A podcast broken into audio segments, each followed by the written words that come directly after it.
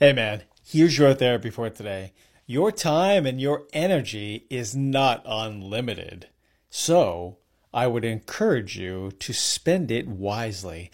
Only do those things that are going to help propel you forward, that are going to help you to take charge of your life, and not so much on the things that are really out of your control. So, be mindful of your energy levels, being mindful of the time you're spending on needless things, and try to be a little bit more efficient and a little bit more productive.